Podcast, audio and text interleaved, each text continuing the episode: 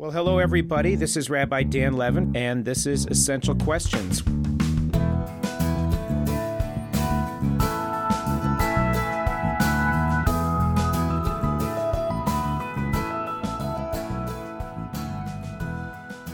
The rabbis teach that when we have our final interview with the Holy One, that we will be asked four questions. The first will be, did you conduct your business affairs with integrity? The second is, Did you raise a family? The third will be, Did you make time to grow in Torah and wisdom and understanding? And the fourth is, Did you work for the repair of our broken world? So often in life, we find ourselves on a conveyor belt, carrying us forward from preschool through grade school, where the expectations for academic success and accomplishment take hold along with pressure to excel in sports, music, the arts, or one of the acceptable avocations, so that we can attend college, choose one of the acceptable professions, find a partner, raise children, climb the ladder of professional success. And then, along the way, with the pressures of building life as it is expected for us to build, we sometimes lose focus on the real questions of life the kinds of questions the rabbis imagine the Holy One will ask, the essential questions, questions of morality, meaning, and purpose, how we can find not simply physical enrichment, but spiritual enrichment and well being also. Oftentimes, it is on the back nine of life that those questions come into clearer focus. As our nests empty and our children move into their own adulthood, as our careers begin to wind down, as the natural aches and pains and ailments of aging bodies begin to take hold, and as we move into a later phase of life, the questions of what is it all about begin to draw on our attention. How can we be more thoughtful and careful in sanctifying our life experience along the way? Whether we are in our middle years or moving into a later stage in life, these questions of how we can be more deliberate in choosing how we use the very precious gift of time become ever more important. To help us answer that essential question, what is sacred aging?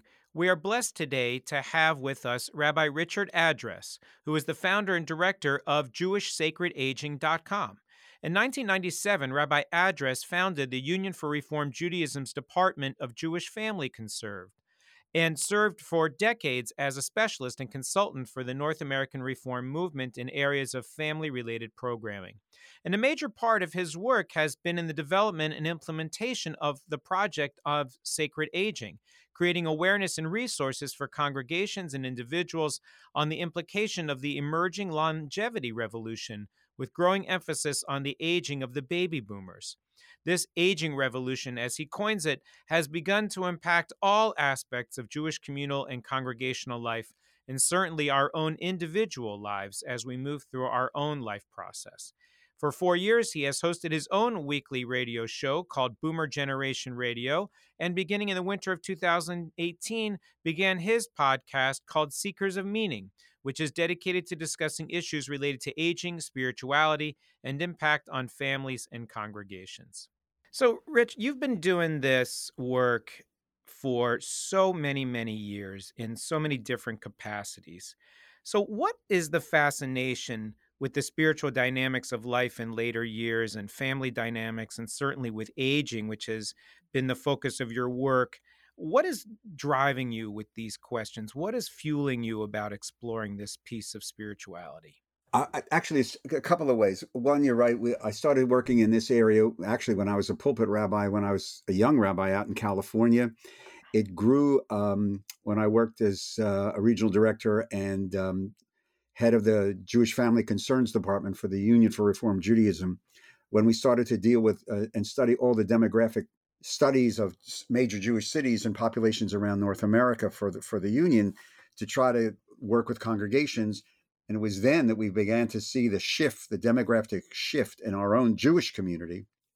When the URJ got rid of all the regions and all the program departments, I just took this private, so to speak, because we saw the um, the changes on the that's the professional answer. The personal answer is I'm living it.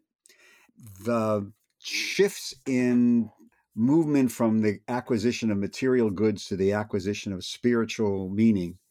Uh, really, I began to notice, and as I was doing workshops in congregations, I noticed it within me. Something was changing. This is a, and when I started really studying uh, the baby boomer issues and the impact of con- on congregational life, it really became something of a passion and it drove it drove the website it drives the seekers of meaning podcast and a lot of all my teaching. Uh, so because look the the pew study of 2013 and which was updated on 220 2020 about 50% of the american jewish community are now over the age of 50 very few congregations are dealing with it that that our generation has helped change dramatically the entire fabric of American Jewish community. And there's amazing issues that are developing personally, economic issues, but personal issues of meaning, loss, meaning, family, family dynamics. And Judaism has a lot to say about all of this stuff. So I appreciate that journey and I know your passion on on these issues and these questions. And so you've created this wonderful organization around this idea called sacred aging. Correct. The aging part is an aspect of human experience over which we don't really have that much control. God willing, we're going to keep aging every single day. But the sacred part is a lot more about our own perspective and deliberate choices that we make as we age. Correct. So, what makes something sacred? What makes the experience of life no matter where we are on that journey, but certainly in later years, what makes that sacred? Everything we do in Jewish Sacred Aging, my program, ba- is based on text. So the easy way to, the easy way, that's a silly statement, but the way I'm comfortable answering that question is to really take a look at some of the texts that guide us that we teach. So, for example, we've recently come out of the high holidays, Yom Kippur, Parasha Nitzavim, there's this magnificent passage in uh, Deuteronomy 30, 19 of Chaim, choose life. But the B part of the verse, which we rarely teach, is the key. Why do you make choices that sanctify life? It's for legacy. It's so that the people who come after you will be blessed. The spiritual aspect of our own growing old is a confrontation with our own mortality, uh, which I, I will submit to you and your audience that all of us, if we're granted the gift of life, at some point we understand that we are mortal. It's Genesis 3. And so we're confronted with choices. The choices that we make can dignify and sanctify the life that we live. They also help build legacy because, as much as we may hope to go into a future with our children and grandchildren, uh, if we're so blessed to have them, we can't. We can't control that. We also can't control the one thing that's common to all of us, and that's time. We cannot control time.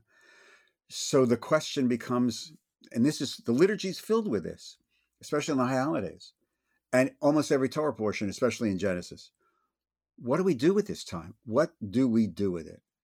I was teaching a, a, a shiur on Yom Kippur afternoon to my old congregation, and we talked about this text from Viktor Frankl about you know the the the wrong question to life eh, to ask is what is the meaning of my life? The question really is how can i live my life so that it has meaning? And that to me is a spiritual quest. That to me is the spirituality of our own aging. So figuring out like how life has meaning. Correct. How i li- can live my life to have meaning and I think that that's sort of one of those eternal questions. You know, I think about yes how the book of Ecclesiastes, one way of looking at life is that it has no meaning. Correct. It's all a wisp of wind, Mhm. right? I remember uh, years ago, I was in Virginia with my daughter, and we were in a little town called Luray, which is near Shenandoah National Park and it has uh, the famous Luray Caverns. It's the largest stalactite stalagmite cave in the East. And it's this magnificent, huge, beautiful place. And you have these massive columns of limestone that are 50 feet high and they're humongous. And the guide is walking us through there, and she says, You know, each of these columns grows a cubic inch every 70 years. And I'm looking at my life and it's like that much. The blink of an eye. And so, you know, if you look at sort of what the Webb telescope is discovering about the age of the universe and the idea that there are billions of galaxies and trillions of planets and all of which has existed for billions of years and we live like maybe if we're lucky a hundred of them mm-hmm. how is it that you can sort of hold that in one hand and the idea that life also has sacred meaning and purpose in the other hand? How do you bring those two things together? Two quick answers. Well one answer two quick things. One uh, back to ecclesiastes. Ecclesiastes chapter 1 which is in the top 10 chapters in, in, in the entire tanakh. The imagery of you know the rivers flowing into the sea we are we are part of something greater. I think that's one of the gifts of judaism. We are part of something greater than ourselves. It is not a spirituality of narcissism. It is a spirituality of our own existence. Then the potok book the chosen from the 60s probably before you were born the son asked the father you know exactly what you asked. What is this all about? And the, and the father says, you know, talks to his son Reuben, we're here for what amounts to, as you alluded to, the blink of an eye. In the grand scheme of that, we're here for the blink of an eye, and it's the it's the eye that blink that matters. It's what you do. It's what you do, and that's that's how I approach this. It's our challenge and it's a lifelong challenge. And our liturgy and our tradition is filled with this challenge is you're here. This is a gift. This is the greatest gift we're ever going to be given. Modeh ani lifanecha every morning. Thank you. I'm alive. Nisim yom. I'm alive. What are you going to do with it? There's this wonderful cartoon, a Peanuts cartoon that I teach when we do the tech sessions about Snoopy and Charlie Brown. And Charlie Brown sitting on the end of the dock and says, You know, Snoopy, one day we're all going to die. To which Snoopy says in his balloon, Yes, that's true, but until that day, we're, we don't, we're alive. And, and that's exactly what we're talking about. Every rabbi, every colleague, every, every cantor, rabbi, clergy person, regardless, of, knows people who grab hold of like they they understand that especially as they age this is a gift this is a gift and we also know people who say i'm you know they, they exist but they don't live there's there's the famous parable of the guy who's walking on the seashore and he's throwing starfish back into the ocean. And they say, you know, what's difference is that going to make? You can't throw all these back. You can't make a difference. And he says, I can make a difference for this one. And I think in some ways, right, whether or not we inhabit a glimmer or uh, as you say the blink of an eye in the scheme of the universe that doesn't mean that that is inconsequential it is our experience it is our generation our experience of life is of ultimate consequence. Correct. And so the idea of trying to enrich that with as much holiness and meaning to me is a noble question. It's the essential question. And so I would ask you, why is that so difficult for people? If this is the most important thing we can be thinking about, how do we fill our lives with meaning and purpose? How do we create a legacy, which we'll talk a little bit more about?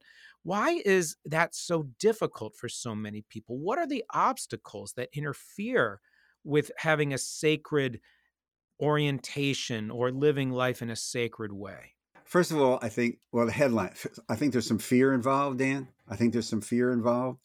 Um, I think there's realities of economics some people just need to make a living and they don't have time to consider the great existential questions of life. I think that's one of the challenges we're having right now. There's a mythology that, you know, the baby boom generation, which has a, which, a huge amount of wealth, but it's distributed inequality. There's a book just was published called The Last Days of the Baby Boom Generation and the Future of Power in America. It really, he points out the fact that there's a significant amount of income inequality in the United States of America. But if you're struggling to make a living, if you're 78 years of age and you're dealing with chronic illness and maybe living paycheck to paycheck, the idea of sitting there having a cup of coffee and contemplating the great existential questions of existence and meaning may not be available to you in the same way it is to us or many of our, many of our congregants. That's a fact. It doesn't mean that people like that don't do that, but there are external circumstances that, in many cases, look, you have people in your congregation right now who are totally involved with caregiving. It has taken over their lives. It's why that's the most requested workshop we do in Jewish sacred aging. They're postponing things. At the same time, at the same time, Dan, you have a huge explosion amongst the baby boom generation of what I call the give back syndrome. Many have arrived at a position in their lives in their 60s, 70s, and 80s where they are somewhat economically secure and they now say oh, it's time to give back to society. So you have the Dychtwald, you have the Encore situation, you have the village movement. So this is all dynamic. It's all very, very, very dynamic. The challenge of seeking the meaning in all of this is, and it's very personal. Some people, as a result of their own family of origin issues, the way they were raised, their circumstances, their family, they just are not in a position to, to even think this way that's why these conversations, especially within synagogues, because the synagogue is a perfect place to have these conversations, uh, are absolutely essential. Synagogues have to ask these essential questions of Genesis 2:18, the whole loneliness epidemic, and Genesis 3, which is the greatest, in my opinion, the best chapter in the Torah, because Genesis chapter 3 raises the issue of you're going to die and the issue of the three basic why questions of existence, which are at the heart of all of this conversation. Why was I born? Why must I die? Why am I here? Those are the only three questions that matter. And I think we ask those, each of us ask those questions, especially as we get older. Some people grab a hold of it and, and try to deal with it. And some people say, it's too much for me. I can't deal with it. I don't want to deal with it but that's why it's exciting.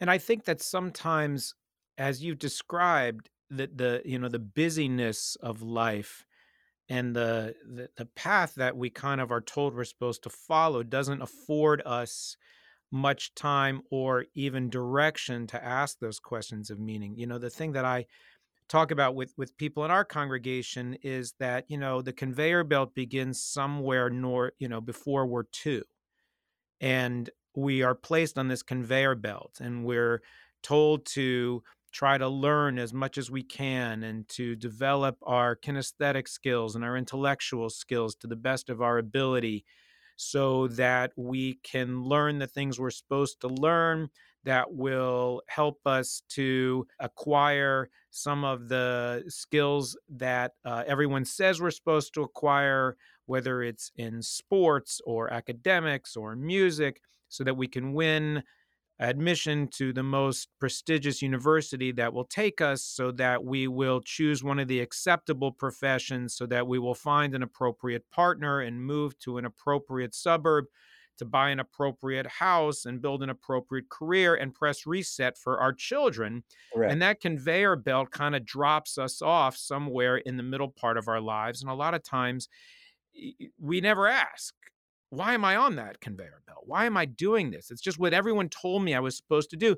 And even if things happen over time where we fall off that conveyor belt, there's an illness or a disruption or a, a, a broken marriage or any of the, the, the vicissitudes that can impact a life, the expectation is you're going to get back on that conveyor belt. That's what you're supposed to do.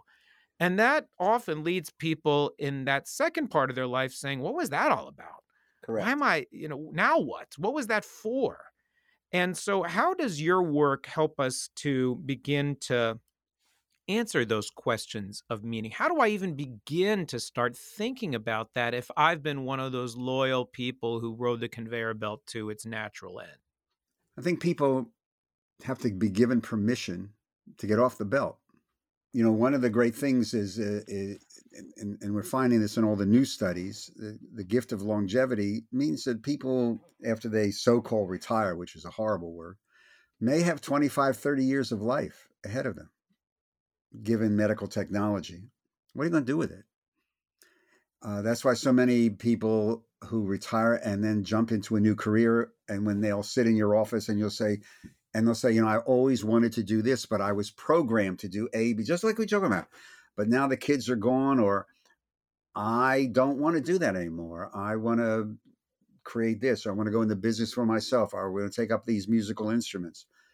Second thing is, is to try to tell people uh, to have them talk about what I call the tensions of, of our own aging. We all live with tensions. And to me, one of the great tensions that we have to negotiate, and this is Genesis 12, is this tension of holding on and letting go. You've seen this in your office, I, am sure. Somebody's going to come to you and they're, they're, they're existentially concerned. And it's really a matter of, I, I want to do this. I've always wanted to do this. I need to do this. Or they're coming out of caregiving. And this tension of what do I need to hold on to for my own mental and spiritual health and what at this stage of my life do I need to let go of? And that's a lot of family dynamics. It's sometimes it's estrangements. It's sometimes a career. It's sometimes um, a relationship. It's sometimes a relationship. And these are look the great right now according to the statistics and the people we've interviewed on Seekers of Meaning, the number one age group for this for divorce, it's called gray divorce in the literature, are baby boomers. Part of this holding on and letting go so why did my generation start to really contemplate this and say, okay, I don't know how much more time I have left. I got to let go of all this other crap. And I need to hold on to that, which really gives me joy. Joy. And because the joy can bring meaning. Uh, and I'm not talking about happiness, which is an American mythology. You know, you have to be happy. What's the difference between joy and happiness? I think happiness is this creation, and I think joy is um, those moments of existence which affirm your own spiritual being, the presence in the universe, and that brings you meaning. When I'm with my grandchildren, okay, the other day my daughter called me and said, We have to go someplace, and can you take the kids here? And those couple of hours of just doing mundane things, driving carpool, having dinner, brought me intense joy. I'm driving home and I say, you know, this is a, we made another memory. Because this goes to the legacy question. Because in truth, as we do every Yizkor, and, and every time we say Kaddish, that legacy, that stuff of me that I want them to hold on to after I die, becomes extremely important as we get older. When you talk a little bit about your generation, and so much has been written and, and mentioned about baby boomers. And baby boomers are those who were born after World War II up until 1964. 63, 64, I think, is the cutoff. These are all obviously arbitrary demarcations. But when you think about what that generation lived through, the civil rights movement, moving into the end of what uh, some would call modernity into the digital age, and all of the elements of life that have sort of visited us through those years. What have you learned about your generation? What are the lessons that those of us coming up in future generations, like us Gen X people and millennials, what can we learn from the experience and the wisdom of the baby boomer generation? It's it's I actually been thinking about this a lot especially in the last year, which was the 50th anniversary of my ordination, and the um, the changes in the rabbinate and congregational life from when I walked off the bema at Plum Street Synagogue in 1972 to now, and it's a totally different Judaism, totally different Judaism. The feminist revolution, Sally was in my class, the spiritual revolution, the revolution in our relationship to Israel, uh, the LGBTQ revolution, all of this took place in the time space of you know our rabbinate. In looking backwards as well as looking forwards because you got to keep looking forward as you if you're jewish. I think some of the stuff of of imparting is that a lot of this stuff that we thought was so so really really you know important it isn't and in looking back really what remains the most important thing to take care of is your own health which as we get older is extremely important, especially in this day and age. And Judaism's approach to health and wellness needs to be taught starting in religious school because our people don't know about it. But your health, your relationships, my own personal theology is called the theology of relationships. It's based upon Genesis 2:18 in the fact that we, we're not supposed to be alone and that we crave relationships. We crave society. That's why people created congregations. That's why people created community. and to do something and find something that gives you gives your own life a sense of joy, purpose, and meaning, regardless of what the world teaches you. And this is really difficult, Danny. This is really difficult because we know a lot of people who live their life as if it was defined by other people. As you were alluding to before, these are your list of expectations.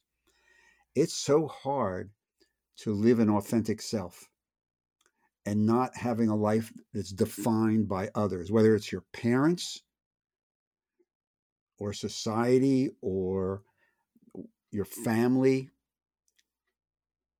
But it's a real struggle. And I think that's the one thing, and that's a lifelong that's a lifelong struggle to live your own authentic life, not a life that is filtered through other people's expectations. Because then eventually if you do that, I think there, it, there's a jumeling, an untranslatable word in your in your soul. It says, "But what if?" And the land of what if, like the land of woulda, shoulda, coulda, is not a land that you want to live in. But it's a real. It's that tension. It's that tension. It's that taking a risk of uh, Genesis 12 of going to a future that you may not know.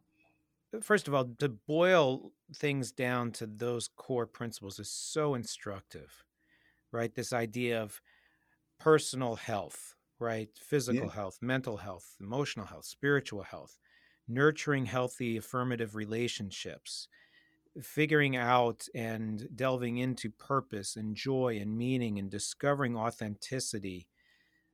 You know, that's a mission statement for any human being. I think that's so magnificently expressed. And I think about how hard it, it is to discover that that's really what it's all about and how the claptrap of life sometimes gets in the way. And, you know, I'm remembering back like in the 80s and 90s, there used to be this obnoxious bumper sticker that I saw that said, the person who dies with the most toys wins. Wins, right. Right.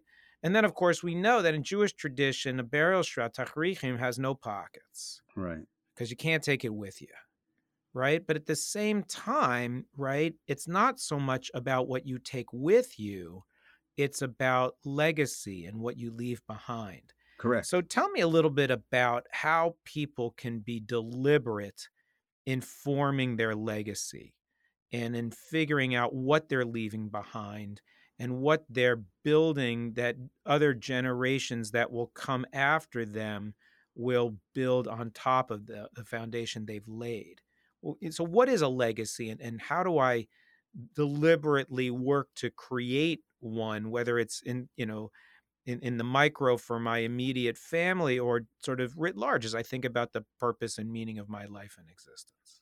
I don't want to deal with the financial legacy okay? Because a i'm not one of those guys. I'd rather deal not with the financial legacy because not everybody can write a check for you know $500000 to endow you know, a rabbinic mm-hmm. chair or a, a, a medical building, whatever, whatever.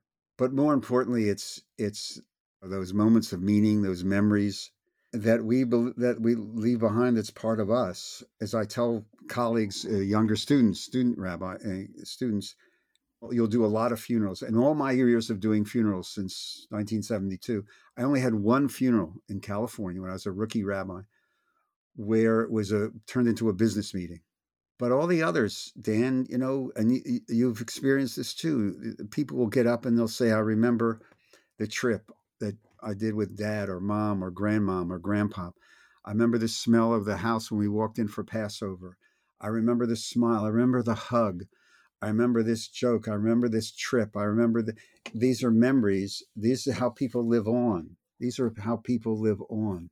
It's also again, I'll go back to text. You, you could you could if you wanted to take the first three prayers of the Amidah, the Avot ve'imahot, from generation to generation. That's part of that Ecclesiastes 1 of being part of something greater than ourselves. And we build on the past. The Ata Gibor, even with the Mechai Metim, the resurrection thing, but really, if you use that as metaphor, the legacy is part of just resilience everybody gets goes through life with challenges how do you deal with those challenges I remember when dad had to do this or he lost his job or mom had mom got sick and we had to do this and we did this or grandmama but the legacy out of resilience and the kedushat hayom all of that making again uh, Deuteronomy 30 19 the choices we made affirmed life. That in the end the legacy was an affirmation of life and the affirmation of us being alive and celebrating this gift of life. You could take just out of the prayer book a little curriculum on exactly what you're talking about. So that's a short answer to a obviously much larger high holiday sermon.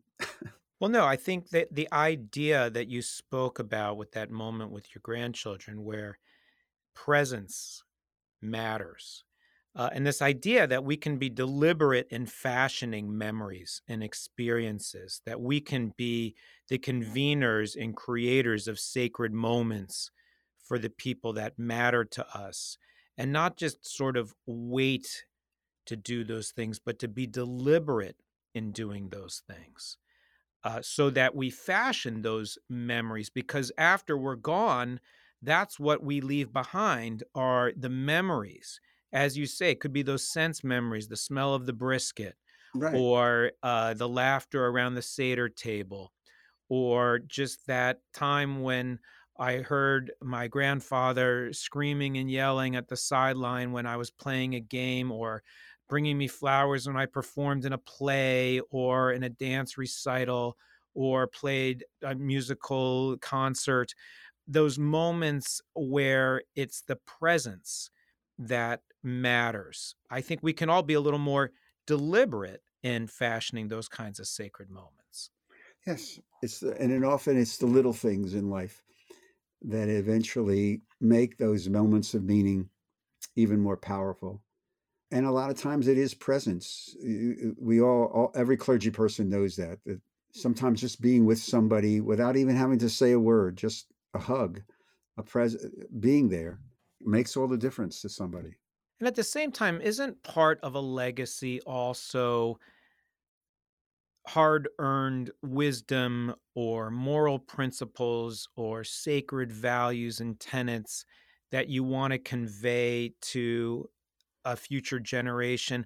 How can we sort of share our experience, our wisdom, our belief systems, our values and principles with our kids or grandkids without being sanctimonious or without being oppressive or even offensive, allowing for the autonomy of our loved ones of future generations to kind of figure things out in their own way, but at the same time expressing, hey, this is what I've learned. This is what I believe. This is what I think contributes to goodness and meaning. How do you do that as a parent and a grandparent in a way that that works well from your experience? The first thing that comes into my mind is, uh, again, to go back to what you were talking about, presence, just engaging the conversation, giving people permission to talk about it, and what makes, what brings them joy, what, what, what are they afraid of, what, where are you at this stage in your life? And I think this should begin, this should start in every religious school from preschool on up. While it's lovely to train kids to become a bar bat mitzvah and look good on the bima, to grow up right now is such a challenge. And to invite conversation personal conversation about the life of the world and, and what, what you're dealing with uh, and, and I'm, I'm very concerned about kids coming up now because i don't think they have enough places to really talk about the things that are bothering them or they're, they're confronting with or, or, or that they have to deal with. And the tradition has lots to say about that. And a way to answer that question you could take that prayer in the morning prayer, uh, Ela Devarim She'en Lehem Shiur. These are the 10, 12 things that you got to do as a Jew. And have a conversation, let's say with your confirmation class, and say, oh, have you have you had an experience with this? How do you do this? How would you do this? Because those high school kids have experienced a lot of that stuff. Just open talk and say, yeah, yeah, you know, look at Judaism has something to say about this. Well, you know, um, my friend is dealing with an eating disorder. Yeah, well, we have actual texts that talk about that and and and the sacredness of food and what that means to your body or high school kids have experienced issues of, of family dynamics divorce separation death as well as extreme joy relationships. You know, you can use uh, again. I go back to. Uh, I, I, I think the texts are are an unbelievable easy way of entering conversations because they allow the text to speak as the Torah blessing does to you where you are in your life. And I, I personally, in, in my teaching, have found that that works. When I do Torah study, and I do Torah study for a couple of congregations and love it, th- this idea of using the text as the entry point. And so, as you know, as you teach, that Torah blessing, la asok v'divrei Torah, let the text. So that text is going to speak to me like we like we do the Torah cycle every year. If I'm 16, that text is going to speak to me one way. If I'm 78, that text is going to speak to me very, very, very differently. And I think that's the genius of the text, which is that it reflects those eternal questions that we confront at different stages of our life, whether we're 16 or 78 or somewhere in between. And I think that that idea that you talk about, this idea that confronting mortality is okay and that it's good. I think part of the gift of the high holidays is it teaches us that, yeah, it's okay to talk about death. It's okay to realize that life is short and fragile because that then necessitates a conversation of, all right, well, what are you going to do with it? I remember when I was, I think, 20, 21. I remember I was home on break from school and my dad was in his office uh, at the house and he says, Hey, do you have a little bit of time? And I said, Yeah and he hands me an envelope. And I said, What's this? He said, This is the just in case letter. No. I said, What does that mean? And he says, Well, this is just in case something happens to mom and me, and you need to know where everything is. And we spent an hour and we went through his office, and he says, All right, this is where my uh, accountant is, and this is my broker, and this is where all the, the financial information is. But more than that, this is where our, our, our cemetery plots are, and these are the things you need to know in a technical way. And I remember, obviously, there was some good that you know someone knew those things. And ultimately, when my dad passed away, I was very grateful to have had that orientation and introduction. But on a spiritual sense, it was a statement when I was in my 20s hey, dad's not going to live forever. And it's okay. We need to learn how to take care of those things. And I think that the spiritual process of confronting mortality is, I think, one that helps you to just sort of focus on those things that are uh, of deep meaning. Let's talk a little bit, if we can, about grandparenting. And, you know, one of the things that happens as you go through life is you develop experience. One of the great fortune cookies I ever saw said, Good judgment comes from experience, and experience comes from bad judgment. And there's so often, because we have lived experience as we get older, we then look at our kids or our grandkids and we say, oh, if only they would do this, or if only they would do that, they would be so much happier. They can't see what I see. And at the other hand, you don't want to alienate and you don't want to tell your kids how to parent their kids. Right. Uh, because you don't want to disrupt those relationships. But grandparenting can, I think, be almost as important as parenting in certain circumstances. As you say, Rich, I get to spend a lot of time at funerals, and I'm always struck when grandchildren talk about the importance of the relationships they formed with their grandparents right. and vice versa.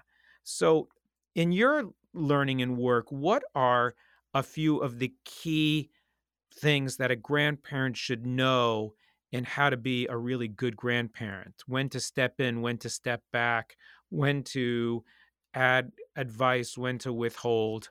What have you learned about grandparenting? From personal experience and just teaching about it. It's a great question. It's a great subject. It's um, actually a subject that has become one of the more requested workshops in Jewish sacred aging in the last six months. A lot of it academically was learn uh, you can learn through uh, the Jewish Grandparents Network and their survey that they took a survey they published right before the pandemic broke of Jewish grandparents. And they broke it down into five uh, categories the nurturing, the supportive, the sort of like absentee. One of the absolutely interesting statistics, and this is our already a uh, survey that's probably three, four years old, is that 53% of the Jewish grandparents that responded to the survey were uh, grandparenting grandchildren in an interfaith marriage. What was one of the surprises to me, Dan, is that almost no congregation has picked up on this and have conversations about this because I will bet you my Phillies tickets th- this week worth something. You have grandparents at in your congregation, as in most congregations, that are dealing with this and sometimes can create extreme challenges. The whole blending or non-blending. That's one issue. Number two, it's another tension called borders and I call borders and boundaries because eh, you learn sometimes easily, sometimes not so easily, how far you can go, but giving advice. When you blend families, even if it's not even in a second or third marriage, you have to learn there's a different there are different boundaries and borders that you can go to. For example, I'll give you a perfect example. I'm in a second marriage. My wife's son, they have a different you know way of parenting etc as my own children and we can go t- to a certain place there but if you go past that border chaos ensues. Families are different. In-laws are different. The grandchildren are different. Number three something that's also a challenge this day is is um, distance. If you're lucky enough to have your have grandchildren close to you that's one thing because you a lot of times get involved and one of the um, caregiving statistics that are that AARP and Family Caregiving Alliance will tell you is that grandchildren are heavily involved in many cases with the care of their own grandparents if they live close. But suppose you have grandchildren who live, let's say you have a family in Boca, but the grandchildren live in, in Jersey, and they may only see them three or four or five times a year, or across the coast, or you probably have family in Israel where you may only see them twice a year, maybe if you're lucky.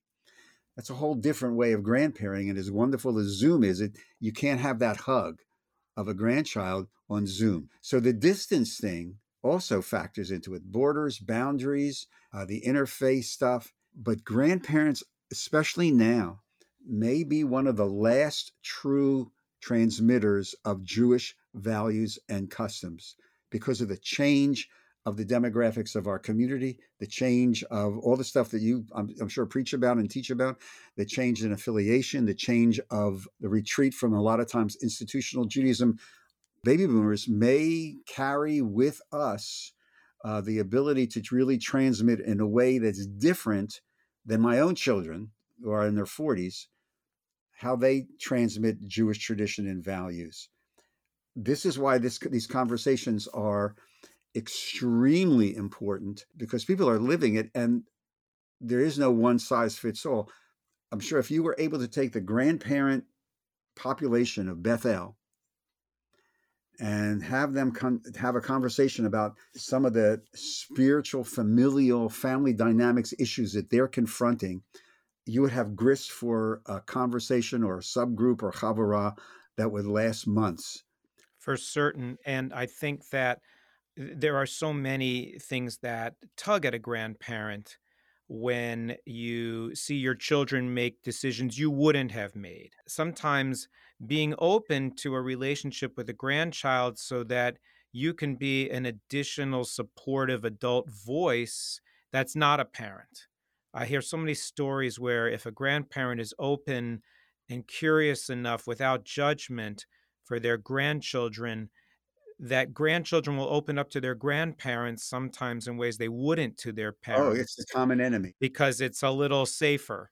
Yeah, yeah. I, I wanted to ask you, Richard, there is, of course, that famous adage that getting older is not for sissies. Correct. And as you see people getting older and they start to confront the vicissitudes of aging, which can be the deterioration of our physical capacities, of our mental acuity, having to confront illness, which can bring physical pain and suffering.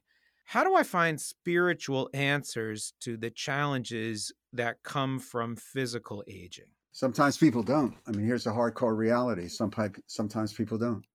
Some of the literature now is talking about the third and fourth stages of life that third stage of life where you have active adults, people in their 60s, 70s, 80s, who are on cruises, they're out playing golf, they're doing this, they're going back to, they're taking courses at FAU, they're involved with this, they're running, they're running, and I've never been, I've never been busier, Rabbi. And the fourth stage of life where the world begins to shrink, illness a lot of times takes over and that universe changes. And I think that's an accurate description given the challenges of uh, and benefits of longevity. And that's why there's uh, there's just something else again in the Times the other day about uh, this confrontation between lifespan and health span. That we talk, there's a lot of people talking about extending our lifespan, but really we should be talking about extending our health span, about staying healthy longer, longer, uh, as more important than this the life, the quality of life. I'm working on now, in fact, a couple of workshops that I'm, I'm doing one tomorrow night on the what we're calling the theology of loss. And I think this is something that um, I'm playing with. I, I would really, I want to explore it more and more and do some more studying about it. Pauline Boss, who's the expert on anticipatory grief, really is the one who started me. Her, her this she has a book out on um, anticipatory loss in the light of COVID. It's a brilliant book, high holiday book. The myth of closure, ambiguous loss in a time of pandemic and change. Really good book. But I'm playing around with this to try and get to the root of the, of, uh, of your of your question. We start dealing with loss, Dan, when we're really young. There are all kinds of these necessary losses. Judith Viorst classic book from the 80s called Necessary Losses talks about this in, a, a lot. We usually focus on end of life issues and illness issues, but loss is part of just dealing when you first put the kid on the school bus. In a way, it's a loss. When you see your child drive away in their car for the first time by themselves, when you drop the kid off for the first time at college and you drive home alone, that's a lo- what do you do with that? How do you how do you take those losses? We have people maybe you know you know who don't see as well anymore, who don't hear as well anymore, uh, who may not be as mobile, who have these are losses. Well, how do you begin to take those necessary normal losses and encapsulate them, place them in some sense of sacredness?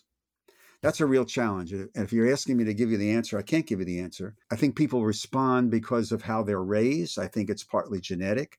I think it's partly the messages that have come to them from their own family of origin. Some people are more prone to saying, okay, this is life. This is a card that has uh, the life has dealt with me. I have two choices. I can curl up and say, you know, my life is over, or I can say, shoot, man, I have to figure out how I'm going to take this cruise in light of going on dialysis or my chemotherapy. And we know people like this. The, the interesting thing is why some people will make that choice as opposed to my life is over. I'm just going to sit here and wait to die. That's fascinating to me. But this theology of loss, which may be the wrong way to title it, but I'm from Philly. We have to keep things simple. I think the idea that we need to figure out how we grieve our own selves along the way sometimes yeah, is one of the major spiritual challenges. It's part of it. You know, I think about some of the people that I speak to that, you know, they go through that grief process as they age because they have to grieve. I can't run and go and do the way I used to. I can't think the way I used to. I can't be as independent as I used to be. Correct. And uh, those little letting goes along the way, I think require all of those steps. That you know, there's disbelief and denial, and then there's sadness, and there's often anger. But then you can get to a place of resolution and acceptance. And I think that that, in many ways, is is the spiritual work that that we all do along the way. Richard, my last question for you is as you know, the title of our podcast is Essential Questions. What is the essential question you're asking yourself these days? The essential question that I am asking myself these days, I will go back to Genesis 3.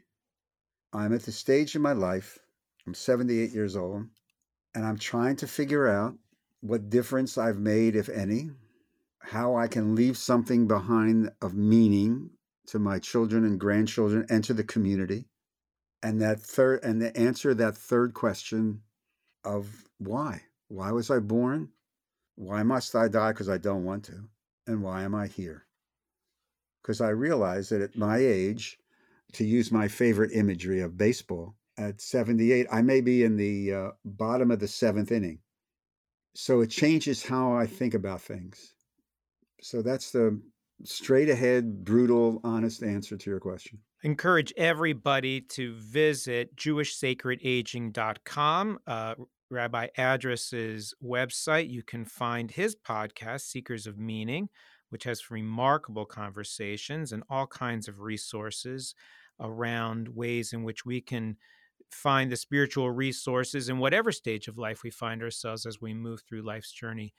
Richard, thank you so much for making the time to be with us today.